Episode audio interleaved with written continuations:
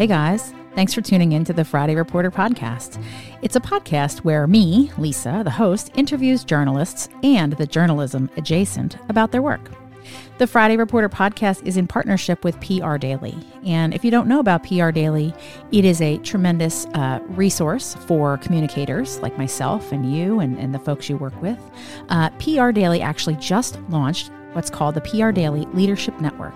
It's a peer to peer brainstorming and networking opportunity for mid level communicators, uh, access to uh, measurement of SEO, uh, business fluency, presentation training, lots of other opportunities there at prdaily.com.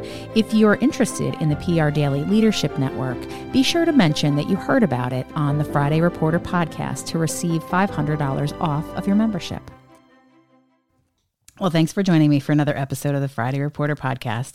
I've got Josh Siegel today with me, who is an energy and environment reporter for uh, Politico, who is also just coming off of uh, Clean Energy Week, and he's moving into another big energy month with the White House making an announcement about focus on that issue. So, Josh, thanks so much for let me, letting me grab you for a few minutes this morning. How yeah, are you? Absolutely. Thanks for having me. I'm You doing bet. great. Doing great. Yeah. So, Josh, uh, so you yourself also are a podcaster. So I'm grateful to chat with another uh, fellow person who's spending a little time doing some writing and doing some broadcasting and some other things. Talk to me a little bit about uh, how you got started in journalism. Yeah. So I originally wanted to be a sports writer, sports reporter. That was my dream as far back as I can remember. Was a grew up in Chicago, huge Chicago Big state sports for, fan. Yeah, big city for sports. and yeah. uh, you know, did this did the high school newspaper. Did I remember I did some even like hip hop album reviews. It was kind of all over. Awesome. Not politics yet. Didn't catch the political bug uh, until later. And then in college, I went to Florida Gulf Coast University, which is a small school, kind of in Naples, Fort Myers, Florida. Actually, the area that was just hit by. Uh, yeah, I was going to ask you about that. Yeah, and uh, and yeah, like kind of late in my maybe senior year, I just decided like sports. I don't know. It's it's great to have as a hobby, but do I want to do that day in day out and Mhm. like follow a team? I don't know if that's really, uh, you know, piquing my curiosity, and I, I kind of want to you know keep learning and, and things like that, um, s- and, challenge myself. So I yeah, I kind of decided late in, in college, oh, you know, I'm gonna I'm gonna get on the traditional news side and and uh, you know do some reporting and and from there did some kind of freelance and uh, you know Naples Naples Daily News their their daily newspaper Mhm. worked for a local television station out of college and also in the area in Fort Myers kind of sitting at the at the uh, newsroom desk listening to the police scanner and you know Nice. that, that was a lot of fun making calls um, whenever something happened out out in the streets of Fort Myers, and then uh, did some local news reporting. Um, you know, in Southwest Florida, just kind of covering a bunch of different beats, school Right. board, uh, county commission, all sorts of things. Cutting your teeth there. Yeah. Yeah, and then and then decided uh, to come to DC in like so, uh, what was it, 2014? I just picked up and moved from Florida. Uh, you know, figured you could kind of jump markets uh, in, in journalism, I think, in a way that maybe you couldn't before because you can kind of establish a brand kind of separate from where you work based on social media and Absolutely. that. And uh, and yeah, you know, found my way eventually into, into politics and policy, and then you know even more recently into energy and climate. So it's it's been a, a little bit, I think, of an unusual arc compared to a lot of uh, journalists. But You know, uh, but yeah, it's been a lot of fun. you are episode you're episode 87 of the show and so i've found that everybody has a little bit of a different path how they get into it but it is always uh, you, you sort of come to it honestly right? I mean you come to it in a way where you're just curious curious about the the issues curious about the industry and then sort of find yourself in this place. The first you had a couple of different spots before you arrived at politico you're new-ish to politico. Um, has it always been energy and the environment or how did that how did that happen for you No, yeah, not at all. Yeah. So my, my first gig in DC, I worked for the Daily Signal, which was a the Heritage Foundation, the conservative think tank. They started a news site. yeah And I honestly went into that like not really knowing much about heritage, but they're like, hey, we want to, you know, have a traditional news site and Right. have traditional journalists like with, you know, nonpartisan backgrounds. And uh, yeah, it was kind of my way into DC. And when I was there, I was there for about three years. I covered like everything. I covered immigration, criminal justice, foreign policy, Oh, actually wow. almost everything but energy. Is that right? Um, yeah, kind of kind of funny. Um, you know, covered Congress, really obviously focusing a lot on the Republicans uh, and the cons- and the conservatives, and yeah, eventually, uh, you know, I, it was back in 2017. I, I transitioned over to the Washington Examiner. Mm-hmm. Thought, you know, more traditional news outlet, obviously still kind of in the right of center. Yeah. Uh, so it was a natural transition. But there, I was really covered to, or sorry, hired to to cover like breaking news and just, you know, everything under the sun again, and, wow. and, and not really having a beat. But but I'd say it was maybe a year or two into that, uh, they had an opening on the energy and environment beat. Uh, we had a we have a newsletter, or they had a newsletter daily on energy, mm-hmm. and uh, there was an there was one author. They wanted a second one because this beat was was so intense. There was so much going on. This was so much going during on during the Trump administration. There was a lot happening, yeah. and uh, I thought, hey, if I have a beat, like maybe I could really own that and and really get to know, you know, that it was it was great, kind of getting my hands on everything. But I thought if I focus on one area, I could really maybe differentiate myself and really get you know better sourcing and right. uh, and yeah it just kind of fell into energy environment and, and haven't stopped since and have just kind of like come to to love the area. I just feel like there's there's so much going on. There is so much beat. to cover. Yeah. so as much as it's sort of a considered you know if you think about sort of the energy beat it is there are so many avenues you can take right? There's so many different directions you can go with what you're covering. And now you're at politico and Politico is uh, amongst many of the publications in town have so many different tracks and so many different things that they're producing uh, on a daily basis. Talk to me a little bit about your role there. I know you have the podcast. Uh, you're producing regular news articles. Are you also on a newsletter? Tell me a little bit about sort of your uh, position there and how that looks. Yeah, so I'm you know, technically on the Politico Pro like energy and environment reporting team. So, right. you know, Politico Pro is our subscriber mm-hmm. based um, you know, site. And we yeah, there's about eight, you know, seven or eight of us on the energy environment team. And uh yeah, I mean, my role specifically is I'm the person on the energy environment team who's really focused on Congress. So I'm okay. I'm in the Capitol you know three four days a week when they're when they're in session i'm, I'm uh, you know tracking tracking votes uh, you know chasing stories yep. i mean i came in right when the democrats reconciliation bill was was uh, hot you know front and center so that was a big focus of mine permitting more recently with yeah. Uh, senator manchin mm-hmm. Uh, priority that uh, suffered a setback but we'll see if that comes back so so yeah and then i have the you know i have this podcast Politico Energy's podcast that i do every weekday uh, so that's kind of interviewing fellow uh, journalists on my team mostly. Sometimes we'll get you know a politician on on there, a policymaker. Um, so that's that's a part of my daily routine, and then um, and then yeah, I mean because our our issues are so front and center, like with OPEC's recent decision to to cut oil production. I mean, I've had opportunity to report. I mean, our stories go on the main Politico site. We're we're uh, interacting. Sometimes I'm collaborating with our you know normal like Senate reporters. Um, you know, Burgess Everett's our you know our big big time uh, Congress reporter, our bureau chief, you know, I, we collaborated on a permitting story because that, I mean, it just feels like our issues are are like front and center. So, um, so yeah, there's, you know, I'm a policy reporter, but it's Politico, so there's always a politics element. There's always opportunity to to uh, interact with others who aren't on the energy team, who I see in the Capitol, sure. defense reporters. Um, so, so yeah, I mean, it's well, they need your expertise on those specific yeah. issues too, because they're covering sort of the the you know the machinations of how yeah. the Senate and House are moving, and then they need to sort of better understand that deeper dive. That's the thing, the point, something that really that struck me earlier when you talked about sort of moving around and learning so much about all these different issues. That's like that's one of the the, t- the tricks of of journalism and and really on the PR side too is that like we have to be quick studies and we have to get really smart. But when you get yourself into a space where you can really start to get deeper into the policy and better understand the issues, um, it certainly it gets to be a lot more fun because you can be a resource and you can be a real big asset to the folks on your team. When you are when you're doing your interviewing every day with your um, with your podcast, are you you're talking to journalists about the news of the day and what sort of the? I see that it's very short, which seems to be sort yeah. of the model. So it's quick and it's a quick conversation, just a few minutes, so people can get their news, get in and get out.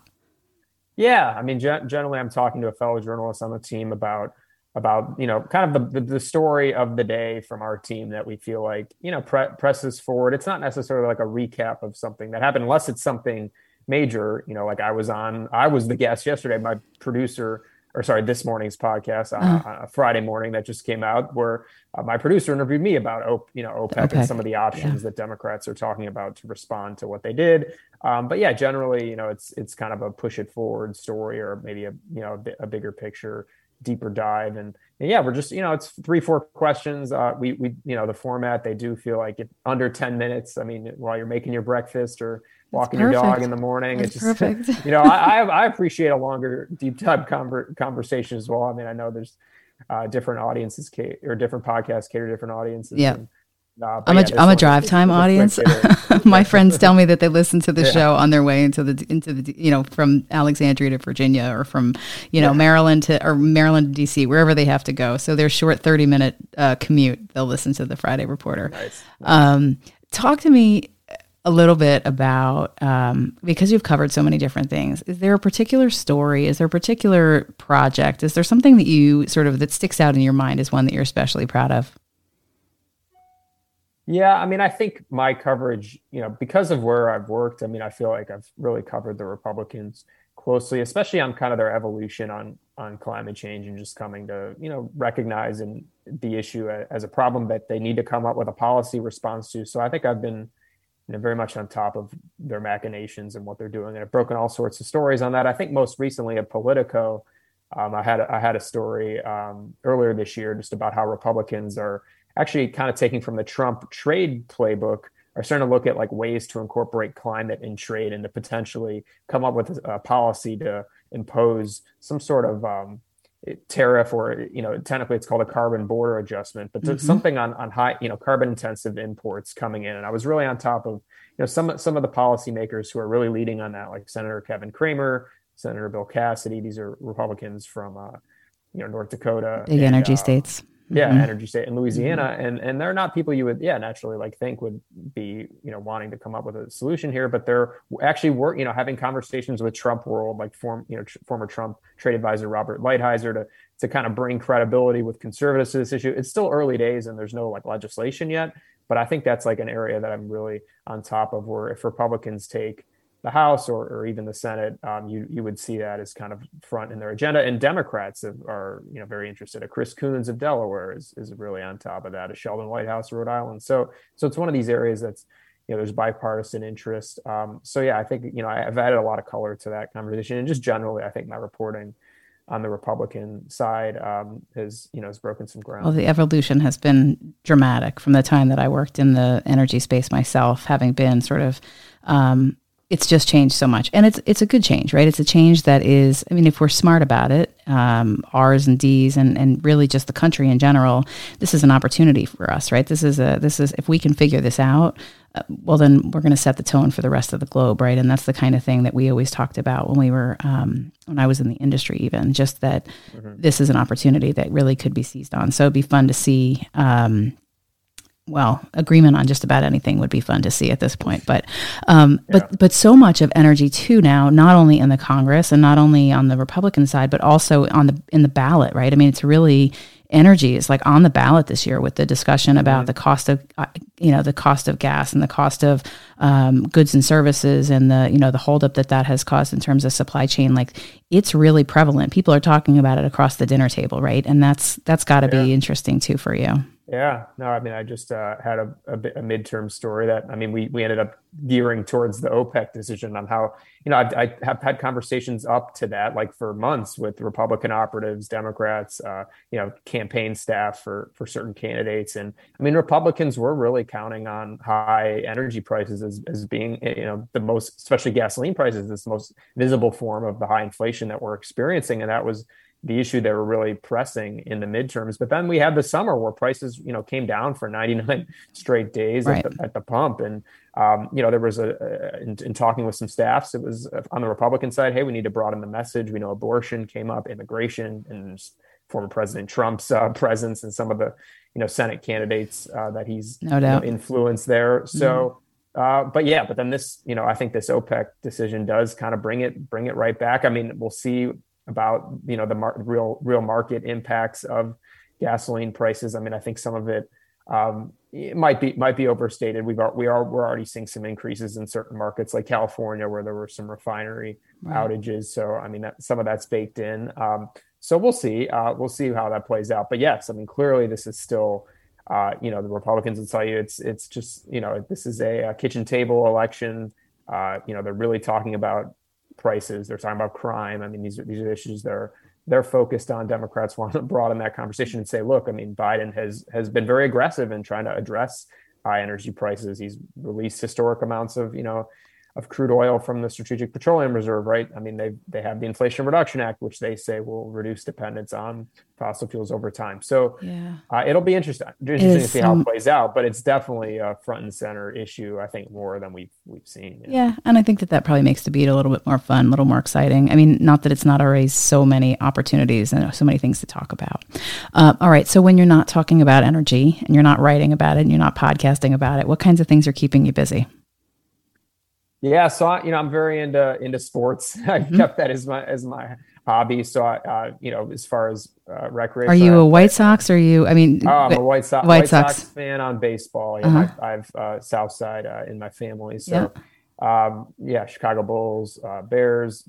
It's a suffering sports city. Not not a lot of success since the Jordan years, and I was I was pretty I was pretty much too young to enjoy that. Um, That's all right. But uh, but yeah, I'm all you know. I play tennis. Uh, like to eat, eat uh, you know, I'm a foodie, eat different kinds of foods, tra- you know, travel um, into music, hip hop music. Uh, Got it. Yeah, but no, I'm, I'm mostly hip hop. Going back I'm, to I'm, that original yeah. review that you did way, way back yeah, when, exactly. right? I love um, it. But yeah, no, I'm, I'm, mostly. I mean, I'm a news, news junkie, so I'm i wrote a know, term paper in college about the Black Sox, about the Chicago Black Sox, and got an A on it. It was a dynamite wow. paper. My father, to this day, still teases me that maybe I bought it, which I did not. I wrote it legitimately, but he was like, "I'm not sure. Why are you so interested in this?" But what a fascinating story about that. Wait, where, where did you go to school? I went to Trenton State College. I grew up oh, in New okay. Jersey. Yeah, but for I'm, but I'm a baseball yeah. kid. Like I grew up a gotcha. Yankees fan. So, but I love nice. baseball. I love sports, and that's a big thing.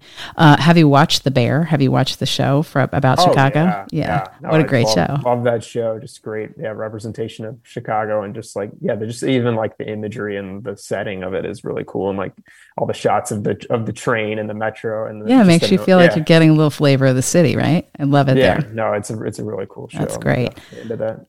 So have you been back? Do you get back at all?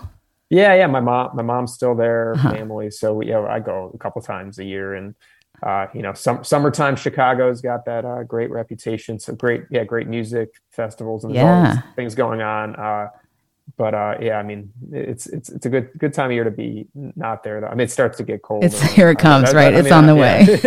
yeah, you don't see the sun for weeks and months, nope. and uh, so I don't miss that aspect of it. Yeah. Awesome. All right. So, last question of the show is always uh, I'm looking for a recommendation for the next episode for the podcast. Is there somebody on your team, somebody you've worked with? Could be a DC person, could be anywhere. Is there someone that you think would be a good guest for a future episode? Wow. Let me think about that. So, you're thinking in the energy space or could be outside? anywhere? Could be anybody, could be anybody on your team, could be somebody you've worked with in Florida, you know. Uh, but I more than anything, the podcast started as sort of an inside the Beltway conversation and has really sort of to, started to expand out from there. I've talked to some folks from Arkansas. I've talked to some folks from um, mm-hmm. uh, really all over, and I'm just trying to expand my network. So if you've got a buddy or a friend, and you can reserve the right to let me know after the fact too. yeah, I don't, I don't, know. I don't just want to uh, put someone on the spot and then like miss out on someone. But I mean, for my for my team, I mean I think like a you know Zack Colman is interesting, right? He reports a lot on uh, the international climate space, and um, you know someone who's who's been with us a long time and was kind of influential in helping me get a, a opportunity here at Politico. So uh, so yeah, he he's great on energy, and yeah, I mean Burgess. Uh, I was going to say Burgess. This would be Burgess's really second nomination. I'm pretty yeah, sure that he was also nominated by John Bresnahan. So yeah, let's put him on the hot seat too. Super, he's super. Uh, I mean, he's kind of his. I, would be curious what you can get out of him as far as describing his process. He's always like lurking in some hallway that I'm like. That is the creature of the yeah, Senate, though. I mean, that, yeah, is, he, that those he, uh, guys have a special kind of sauce that they do. Um, all right, cool. Well, I'll put both those guys on your list for recommendations. And Josh, I'm really grateful for your time today. Thanks so much for joining me. Yeah, thanks, Lisa. It was fun. Appreciate it. And that's today's Friday Reporter podcast, a podcast in partnership with PR Daily, a tremendous and helpful guide for all things public relations. Find us there on their website and join us again for another episode soon. Thanks so much.